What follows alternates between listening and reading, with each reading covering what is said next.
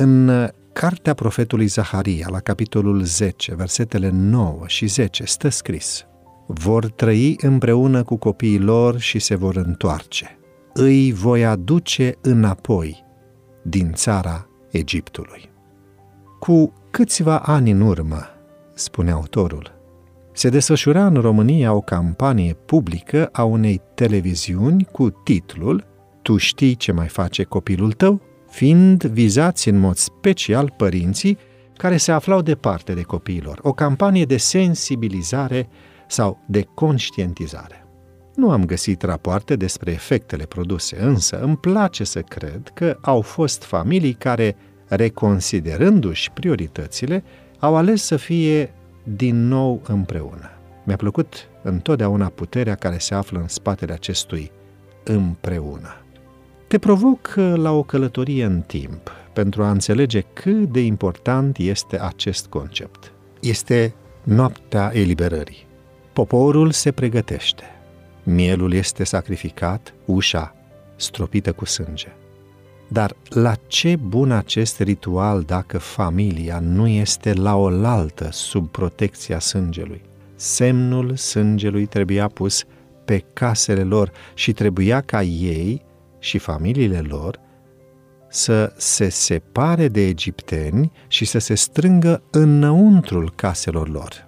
Dacă israeliții ar fi nesocotit în vreo privință, oarecare, vreuna dintre îndrumările primite, dacă ar fi neglijat să-și separe copiii de egipteni, dacă ar fi înjunghiat mielul, dar n-ar fi uns stâlpii ușii cu sânge, sau dacă vreunul dintre ei ar fi ieșit afară din casă, n-ar mai fi fost în siguranță. Deseori ne bucurăm doar de ocazii pasagere în care suntem împreună. Nu ne îngrijorează hoinăritul copiilor noștri prin casele egiptenilor, atât timp cât uh, mai trec și pe acasă. Din păcate, ne manifestăm deschiderea și încurajăm asemenea incursiuni. Îi încurajăm spre muzica lor, spre cărțile lor, spre stilul lor de viață, spre alimentația lor, ba chiar ne mândrim cu realizările lor în țara Egiptului, sperând că în noaptea eliberării să fim din nou împreună. Dacă este un timp când se cere reîntregirea familiei, acest timp este acum.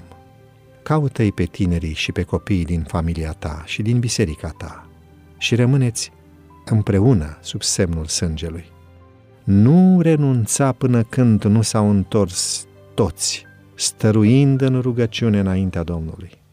Mergi după ei prin casele Egiptului și nu te opri până când nu sunteți toți împreună uniți în așteptarea Lui.